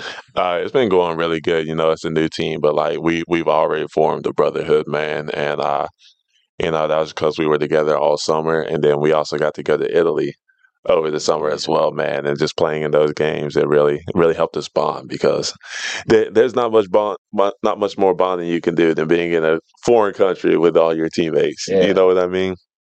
But like it's been amazing, man. Everyone's buying into uh, the new coach because sometimes you know you get a new coach, guys are going to start pushing back. But this is a great group of guys that are bought in, and uh, and man, like honestly, this season is sky's the limit for us, man. I'm I'm super excited for it. What are the? I know your coach. This is the the coach you played for before. What was it like knowing you were going to get a place him again? Because you, I mean, you talked like this guy, and you know, second father, Yeah. great relationship with him. How exciting was that for you? Oh my gosh, it was so exciting, man. Because like I said, I was I was almost heartbroken whenever he told us that he was going to Iowa. So getting that opportunity, I was like, man, like I'm getting the finish the way it should have been finished. You know, I'm finishing it how it started, and it's like, and it's like the closure storybook ending to my college career that like I, I was looking for, and like I'm, I'm I'm just so excited to play for him again, man. Like it's just it's it's such an amazing environment, like with, with him and that staff. Uh, that's with him, man, because it was that same staff that was with me at Belmont Abbey, and so Oh, really? He brought him along? Yeah, man. And so it's, it's it's truly a family environment staff, man, and that's what I love the most about it. And so when he asked me to come play, man, I, it was just it was a no brainer, man. I, I was was so excited to be able to play for him again. That's great. And then your your point guard coming up with you too. Yeah, man. He he's my point guard. You know, we we killed. He was a freshman. I was a sophomore, and like we he he was throwing me lobs. He was diming me up to to dunk on dudes, man. And this, this dude has a game, man. This Yeah. dude has game. What's his name? Uh, Sean Halloran. Sean Halloran. Yeah. Then Yeah. where did he did he play at uh, Belmont until he got to Elon? Yeah, so he played all four years there. Uh, Wow. ended up playing the conference championship every year. He played at Belmont. Went back to back his junior and senior year, winning the championship. Oh, So this guy's a winner, and like he, me and him think on the same wavelength. Like we see, we want to be coaches, and like we see the game a different way. And so just playing with him, man, it's it's so fun because he he's a true point guard, and when you see him, you would not expect him to be Really? a basketball player. You know, me and him joke all the time because anytime we're together, people always like come talk to me like, "Oh, you play basketball? Like that's awesome, man!" Like they just won't even say nothing to him. But like this dude, like you wouldn't expect him to be a basketball player, but this dude has game. okay. What's his play style? Steve Nash. Oh, That's the best thing I could compare him to. Steve Okay. Nash. fast pace. Fast pace, That's will it. dime you up, and then he will he will go get a bucket whenever he needs to. Okay. Dude, Steve Nash, that's one of the guys that he he missed his, and I mean he's still a two time MVP. But if that guy played ten years later, Man, man, he would have taken the league by storm. and the coaches are like, Steve, can you shoot? Just shoot like eight, ten more times a game, Right, please. right. I mean, the guy was a sniper, Sniper, bro. and he was like, I just want to pass. Exactly. Shoot every once in a while, but I just pass. Exactly. And like this that's how this guy is. Like when he needs to go get a bucket, he'll go get a bucket, but like he will dime you up in a heartbeat. Dang, Yeah. that's dope. I mean, that's the kind of point guard you want. Yeah. So like, How tall is he? like five eleven. Oh, Yeah. dang. That's what I'm saying. Like he, he's a little bit of an undersized guard, but like he he's a dog, man. Yeah. He's a dog. That's like when the uh which I, I think it was in the the last dance when the Olympic team went uh gosh, where did they play at? Was it Russia? Yeah, I think I think it was 92? Yeah. Yeah, I think it might have been Russia. But anyways, the whole team's like walking around the city and Yeah. stuff and everybody's taking pictures. Oh my gosh, Charles Barkley is Michael Jordan. Yeah. And uh John Stockton is like Yeah. walking around. Exactly. just look like a tourist. Exactly. they don't know what I can do. Exactly. And like that that's that's how he is. And like he just he loves it too. He he loves it. Like just seeing the look on people's faces like whenever they realize, oh, this dude is a hooper. Yeah. Yeah. Well getting I mean that's a that's an edge in itself that you can have. Exactly. If because if you walk out on the court and you know maybe the team didn't pay close enough attention to the point guard, maybe they didn't even you know watch videos on him. Yeah. But you that guy comes out and they're like, oh, and they did, for a second they get an ego boost. They're like, Right. "Oh, we got this guy, Exactly. and he comes up, shakes him a little bit, drops it off to you, perfect placement. Exactly. Oh, wait a minute, Yeah, like hold on now. something else to worry about. Exactly. Yeah. Exactly, man. So yeah, that's that's my guy, man. That's that's my PG. Like I'm I'm excited to do some damage with him again this year in the conference. I know you're playing, which I think me and David are going to try to go see you in Wilmington because y'all are playing in. Is that in January or Yeah, January 13th. 13th? What day of the week is that? Off the top of your head, do you know? I think it might be like a either Thursday or Saturday. Okay. I want to see that. That's going to be cool. Yeah, that game is The return. the return. Oh my gosh, I'm I'm excited to get a Trask, man. I'm, Yeah. I, f- I feel like it's gonna be part boos and part. Hey, how you doing, man? it'll, it'll turn out into hey, how you doing, man? To maybe boos by the end of the game. Yeah. When you get your another block. exactly. Uh, dude, calm down, John. but no, man, I'm excited to get back at the Trask, man. That's gonna be a it's gonna be a good game, man. I, I know when we uh we talked the first time we met, you had said you've been working more on your jump shot and trying to expand your range. Mm-hmm. How's that been going? Uh, it's going good, man. Now I've like gained like a respectable three. Like if you don't put a hand up, I, I mean, hand down, man down, it, it's going in. Okay. You know what I mean? So it, it's become very respectable, which now opens up the floor for me to be able to create. Because one thing about me is like I'm very underrated in like my passing as a big man. Like I am a really good passer as a big man. And also it opens up driving lane. So like somebody's late on the closeout whenever I get the trail spot and uh, somebody's late on the closeout, I shot fake, they're going flying. I go in and go duck it on his teammate said, you know what I mean? So it just expands the game and the floor for me so much more. Yeah, that's awesome. That's that's something that the the NBA is it's just become like. Yeah. I mean, there's it's rare you see somebody out there that doesn't knock a three ball down. Right, exactly. And that was unheard of just twelve years ago. Exactly. And now it's like every big man in the league. So wow. Like it's almost required to do that now. Oh. Like they're they're very there's a very small amount of big men that can get away with not shooting threes. And those guys have to be like elite defenders, elite rebounders, Exactly. or just like you like you're talking about. It's just the all around guys. Exactly. Like uh, one of one of the guys that's one of the classic big men that's left, and he's even gotten to where he can knock one down every once in a while. Uh, Valanciunas, Yeah, Jonas Valanciunas. and it's just, I mean, he below the rim, Yeah. just big man with a. He's got a. I mean, he's got a pretty deep bag. Yeah. Good passer, just a, such a solid player. Right. But gets, I mean, he gets underlooked and Yeah. not talked about because he's not. Oh, he's not knocking down long threes. Exactly. Like now that's where you see the game going. I mean, you see Victor Wembanyama, like seven four. He's a unicorn. He's a seven foot four guard. Dude, Like, what is that I guy? don't, I was- I don't even know that he is a 2K created player. That is what he is, a 2K created player. You can't make that in 2K though. No. He's got Hold pixel. That, that he is a unicorn. That that is what he is. He's not real. He is a video game. That's the most bizarre. It like maybe in any sport in the history of sports, it may be like the most bizarre prospect mm, ever. Literally, I'm, I'm excited to see what he's going to do when he gets to the league. Seven four, and like he'll pick up his dribble, not even really have momentum, Yeah, but he can take two steps, and he's falling over the oh. baseline, laying it in. exactly. Started at the three point line. Exactly. It's like you can't guard him going to the basket because he just shoots right over you. But also from three, like he just dribbles and like pulls up right over you, like you weren't even in his face. And it's not like his release point, because one of the like another freakishly tall dude that has guard guard like uh, abilities, Bol Bol. Bold, yeah. But he's a guy that his release is low and slow enough. That's right. Yeah, it's like people can they can contest it. Yeah.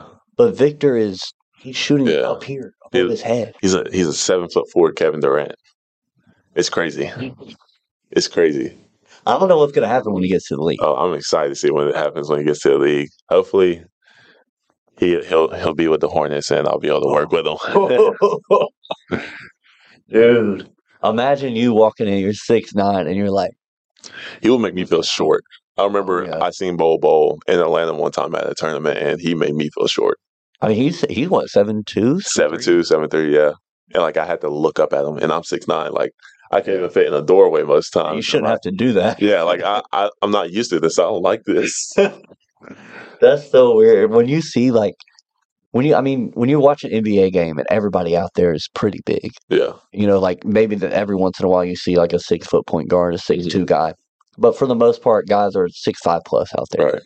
So you kind of you kind of lose perspective about how big those human beings are. But when you like when you see somebody in person, like even when I go out there and see you in the lobby, and I'm Yeah. like, damn, I didn't forgot he was this tall. Shit, it's just it's like somebody like me. I'm you know right at six foot. I'm like, Yeah. nobody should be this. Right. Ain't right. It's like for us, like as basketball players, we're just around each other so much. Like we're just used to like feeling normal at this height, and then we get in public and we're like, we'll see someone like close to our height, like, bro, how is he so tall, man? I'm like, and then he walks past me and he's like shorter than me. I'm like, is that how people see me? Yeah, Like it's it's it's crazy, man. How like how big these guys really are. yeah. Like I saw uh I went to the Carolina Basketball Museum with my dad. Uh-huh. We were just walking through, you know, looking at the posters and stuff.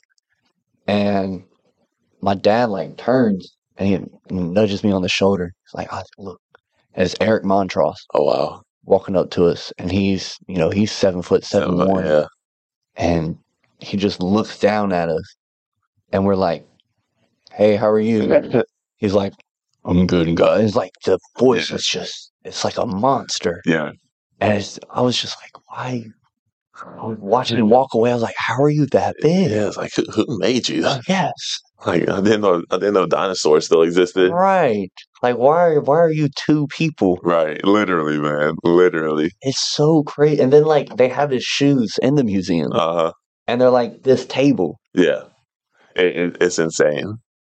It, it is insane. It's hard to, like, it's hard to come to terms with because it's, I mean, like, Luka, Yeah. he plays point guard, and people are like, I don't think people realize how big he is. He is huge, man. Like 6'8, 220, 30. Yeah. I realize that that would be me playing point guard. God, Is that what you think that that's where the league's going?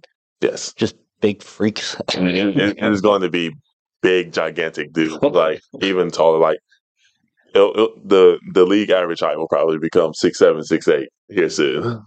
What is it? Probably like what, six four, six five now? I think it's at six five. No, I think it's at six six now. Really? Yeah. So it is becoming like a giants league. I was, I think, I can't remember who I talked about this with, but I was like, one day, you know, 40, 50, 60 years from now, the league is just going to be Kevin Durant. Basically. Because, I mean, you look at, at the history of the game and the people that were like super great back then, you can watch how the game evolve Yeah. to cater to that type of player. Yeah. And that's how other people were like, okay, Magic Johnson was great. Right. How do I find the next oversized point guard Right. that can see the floor different than any other point guard, Right. but can still move like he's small? Right. And so that's when you see Giannis. That's when you see Luka. Mm-hmm. That's when you see uh, God, who's another one? Yeah, even Kevin Durant or like KD. e- even LeBron. Like he's been playing Yeah. for too. And God, it's just like Michael Jordan. I mean, Michael Jordan's that's that one's going to be tough to beat. But like, I don't know. I think there's there comes a day when Kevin Durant gets looked at as like he was the start of what the league is now. Yeah, definitely. I, I, I definitely agree with you. Yeah, it's just It, it's crazy, man. The the league is going in a very scary direction in terms of like big dudes being able to play like guards. Do you think the small guys just kind of they kind of fade away? Sometimes, yeah, because I play with some small guys that get buckets. Don't matter. It doesn't matter who how big the dude across them is. You know, Okay. guy that actually played at Campbell, Chris Clemons. Oh. Like, dude was an animal, bro. Like, like five eight, like could give you thirty whenever he wanted to. You know what I mean? like a tank too. Yeah, but you know, was six eight, he'd be in the league easily right now. Yeah. But like, it, it's definitely harder for you know shorter guys now, just because like, oh, like yeah, you're five eight and you can give thirty, but like. I have a guy that's seven four now, like that can dribble just like you, that can give me forty, that can like see the floor differently. Now I'm taking the seven four, dude. Yeah. Gonna But- get every rebound, block every shot. Like yeah. So like now, like shorter guys are gonna have to find another way to make themselves like stand out to hmm. coaches. I just don't know. I don't know how it happened. I don't either. Like, does another Chris Paul come into the league? I don't know, man. I have no idea. I th- I think it's truly gonna become a big man's game. Yeah. Unless unless something crazy happens, like it's gonna become a big man's league. That's something that I don't think many people predicted happening because for that, like late 2000s into 2015, maybe Yeah. 2016, everybody was like, "Oh, it's a it's a guard league, we're a guard league," and then everybody just starts getting bigger, and the big men start playing like guards. Mm-hmm. I was like, "Wait a minute." now it's a forwards league. Yeah. Like most most everybody's like six eight now, like playing playing like a point guard. doing whatever they want to do. Exactly. Like who do all right? Who do you think is the best big man in the league right now? Big best big man in the league. Jokic. Thank you. Jokic. Nikola Jokic. He is he is the man. He is him. Dude, watching just he, I think he's my most fun player to watch. Yeah, he's he's so fun to watch, man. Just the way like he sees the floor, dude. Like he like as big as he is, like still being able to like dribble the ball up the court, like catch it, like catch the be- rebound, bring it up court, like hit somebody with like a beautiful no look dime, like or like catching the post, like crazy footwork, hit you with a crazy move, make you look silly, and like finish. Like it's he he is. I would hate to guard him. Oh my goodness, there's, I mean, there's there's guys that they just don't know what to do with him Yeah. in the league Exactly. Like because his bag is so deep. Yeah, I was about to say, man, like he, like and Embiid, like you know, gives him great competition, but like Jokic just he has a bag, like he he he is a magician. Yeah, and it's God, dude, like his shots, his po- his fade. Oh my Oh my, goodness, releases it like all the way behind his head too. Like you're not blocking that. is he the best passing big man ever? Uh, I might have to say he is. I didn't want to say it because I'm I'm a big Bill Walton fan. Yeah, love Bill Walton, man, but I don't know. Jokic might have him beat, man. I think he does. Jokic is he, he he he's a different level, man. It's so crazy. It is. For and it's his too. Is like you can look at some big man like uh Kevin Love, Yeah. one of the best outlet passers Yeah. ever, Oh yeah. and decent. You know, decent in the half court passing. Yeah. but he was he was more heavy on I can I can get a rebound, I can turn, and it's going to hit you Yeah. in stride. You'll Exactly. Exactly. Jokic does that Yeah. with one hand, two hands, Exactly. but then he, like you said, he's also on the run, yeah. and he can hit you with a one hand down bounce Exactly. pass Exactly. in the the half court offense. Exactly. Like Jokic is. Oh my gosh, he is Magic Johnson at center. Yeah. Who is all right? Who do you have? Do you have Magic or Bird as a better passer? Magic or Bird. See that that's a toughie because Magic made all the flashier passes, but Bird, like, he will find you, dude. Like he will, he will find you. That that's that's always been such a hard battle for me, man. Because I'll, I'll go back and forth, like, man, like Magic does it, like Bird, Bird's the man. But honestly, man, I, I still might have to give it to to Magic, man, because like Magic is, he's a wizard with it, man. But like Bird is like right there with him. Like it, it, it's it's so hard to co- compare them. It's so hard to pick out out the both of them. Yeah, I love I love watching going back and watching those games. Yeah. Celtics Lakers battles. Yeah. and just how intricate their offenses were. Mm-hmm. The move, the constant movement Yes. they had. No, like everybody having to be in the spot at the right time so that those crazy passes could be made. Exactly. They knew exactly where they were going to be at, at that time. Exactly. It's, um, uh, do you find like do you like this uh like NBA's basketball today? I do because it it really gives players a, a lot of freedom. It's like now it's like truly unguardable. You don't know what's going to happen. You know, the Warriors, you know, they don't hardly run any half court offense. Like it's it's more of like watch this. Like we're going to read and react. Like a lot a lot of motion offense. That's where you see the game going. You know, before it was a lot of set set style play. You know, Princeton actions. You know, but now it's it's just a straight motion league. You know, they have their sets sometimes, but like it's mostly a motion league, man. It's like read and react, and it's it's it's just so hard to scout and to guard that, man. Yeah. I who do you see as uh as kind of some some front runners for the NBA championship contenders this year? Definitely say the Warriors. Yeah. You can't ever count them out. Yeah, uh, I feel like the Grizzlies might shock some people. Thank you. You're The Grizzlies, man, the Grizzlies might shock some people. Uh, got throw the Bucks in there. Thank Buck- you again. Bucks. Uh, Celtics. Celtics might make it. I, I could see another Bucks Celtics Eastern Conference Finals. Yeah. Uh, other than that, man, Utah Jazz, man. No, I'm joking. Yeah, pretty exactly. But no, man, I, I would say like those are those are my four. Yeah. Yeah, like I feel like I don't know what it is in me, but I feel like it might be a Grizzlies and and Bucks NBA Finals this year. Who would take that? I want to see the Grizzlies win it, but I think the Bu- the Bucks still just have a little too more, too much, too much veteran power. They'll they'll be able to outsmart them. So I feel like the Bucks may take it. Okay. I think uh I think you're right about the Grizzlies. Yeah. I think they have something that not many other teams have. Yeah. That chemistry they have with like every single Yeah. teammate. Yeah, that what I see in the Grizzlies is what I seen in the Warriors before, like when they started making their dynasty run. Yeah. Like they're, they're getting scary. forget. Yeah, they're getting scary. Like before the Warriors were the dynasty that they are, they were just a fun team. Exactly. You're like, oh, yeah, I mean, these guys, you know, they, Right. they can hoop, they can shoot. Oh, they Exactly. got some pretty good ball movement. They're having fun. Exactly. And then all of a sudden, they're taking on Bron. Exactly. Exactly. Exactly. And I, I see that same trend going on with the Grizzlies. Like two, three years, they're going to be contending for finals for for NBA championship.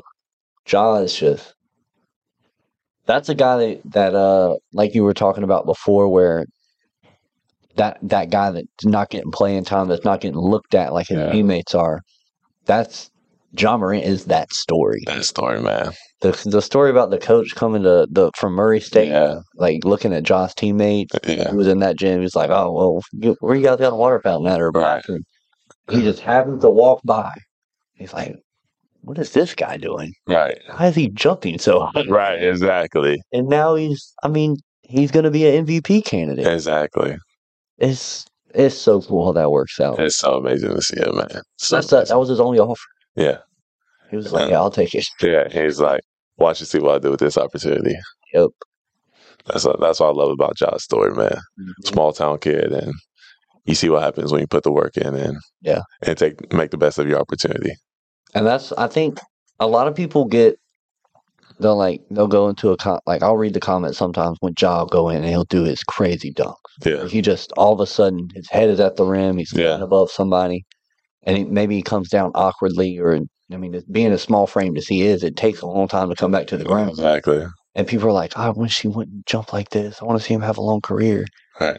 But that guy can't Right. can't tell that to you You can't. because he's not like he's not going to hear that because Yeah. he is that guy that came from nothing Yeah. to where he's like, I'm I'm in the NBA. Right. That's all I wanted. That, that that's that's what got me here. yeah, I'm gonna eat it up until it just runs out. Exactly. And then I'll adjust and find something else. Exactly. And that's what you see Vince Carter do. Went from Yeah. dunking on everybody to eventually becoming a shooter. Uh, One of the best three point shooters ever. Exactly.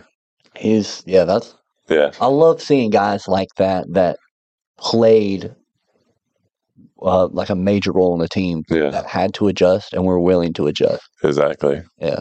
Exactly. Definitely, man. Like, I mean, even you see it with Michael Jordan in his career. He went from high flying, you know, all through the '80s and the early '90s. He comes back from his retirement. He he's more working his his post game, you know, his post fade. You know, he's still dunking on people, but like now it's like, oh, like Mike Mike's got in the post, man. You know, like I'm I'm scared right now. He's gonna hit me with a shimmy fade, like. He, he was a shoulders yeah. him. He, he he became a deadly shooter from the mid post. Oh yeah. And he was I mean he could already do that like just Yeah. as far as scoring and just rising above everybody. Right. Like you say, he just he became so meticulous. Yeah. Exactly. Dissecting the game. Exactly. Scared. Exactly. And that that just comes with, you know, just having to play it a different way Right. And become a student becoming a student of the game. And you, and then they begin to see the little things matter. Yeah. And they're still able to affect the game just as much as they were Yeah. before, like when they had all the athleticism. Mm-hmm. And yeah, just just adjusting in that way, and but also still be able to play like all time, all all team, first team, all team defense. Exactly. Just strapping up and Exactly. Grace, what a, the goat, The GOAT. the goat. He is the What's, GOAT. what's your top five? We'll end on that. top five. All time All right. best players, not favorite. Gotta go, Michael. Gotta go, Michael. Kill O'Neal. At two, Huh? at two. I don't know. All right, if we're going in order, if we're going in the order, Yeah. I have to go Michael. Michael at one. I gotta go Bron at two. Bron is he's he's generational, man. Uh Kobe. Kobe at three. Mm. Kobe at three. I say I might have to put I might put Larry Bird at four. Whoa. Larry Bird at four. Okay. People people sleep on how how good Larry Bird was, man. Absolutely. Larry Bird was cold. And doing it just drinking beer and smoking cigarettes. time. Exactly. with a with a broke back half the time. Broke back, always hurt. Exactly. So I gotta go Larry Bird four, and then um, I'm gonna think um, I'm gonna have to go Shaquille O'Neal five, man. Yeah. Shaquille on like you look at two thousand man, like nobody could stop him. No. Nobody could stop him. And like there was just like he he was unstoppable. He he was a force to be reckoned with. He, I mean, he came into the league that way too. Yeah. No, like nobody knew what to do with that specimen. Exactly. Just giant. Exactly. Luckily, luckily for other teams, he allowed off court stuff to just like make them not care about the game towards you know the, at, after he left the uh, Lakers. But Yeah. from that time of the '90s to the early 2000s, People forget the Magic swept the Bulls. exactly. Like nobody was checking Shaq. No. Nobody was checking Shaq. He so why why not Akeem and why not Kareem over Shaq? I gotta ask You know, that question. You know, Hakeem affected the game in in a lot of ways, man. He he was really good, but you know, there, there was just something about the way Shaq impacted the game, man. Like he he he made such a big impact and, and he won. You know what I mean? You know, he he won with Kobe, but like also even when he left Kobe, he still won with Dwyane Wade. Mm-hmm. You know what I mean? So I mean, like Shaq, he he just affected the game in so many different ways, and I would honestly have Kareem at, at my number six, but like just just thinking about it, man, it's just Shaq. Shaq just impacted the game in such a way that you know it it, it put people on notice, and like just just his the way he's able to affect like momentum, the way he's able to instill fear into his opponents, man, it's like I'll put it this way: I don't know if Kareem would, you know, do all the stuff he did if he was in, you know, this era because it's just a completely different era. Era, you know what I mean? He was still ball out. You talking about like Shaq era? Or- yeah, yeah, like Shaq's era, or like even even this era. You know, you know, ninety two Shaq, like he was still killing this era. You know what I mean? Shaq killed any era. But like Kareem, he was still kill in this era, but I don't know if he'll be as effective as he was back in his era. And, you know, I'm still paying respect because like being being able to be the NBA's all time leading scorer is like it's a big deal. But like It's unguardable shot ever. exactly the the hook shot, like it, it's so unguardable. But like with the NBA athleticism today, man, like it's there, there's more of a chance that they're going to affect that or they they might block it. You know what I mean? But um, but like they're they're right there, still in my top ten. But I I just gotta give that edge to Shaq, man. Like if I put all three of them in one on one, Shaq will win it, man. Shaq will win. You just hit him one time with the, with the shoulder. and With the shoulder, exactly. They're done for. Yeah. If Exactly. if Shaq could shoot free throws at seventy five percent or better, is he the goat? Yes, I think so. yes. I think, And if he, if he could actually shoot, he would be the goat. bro.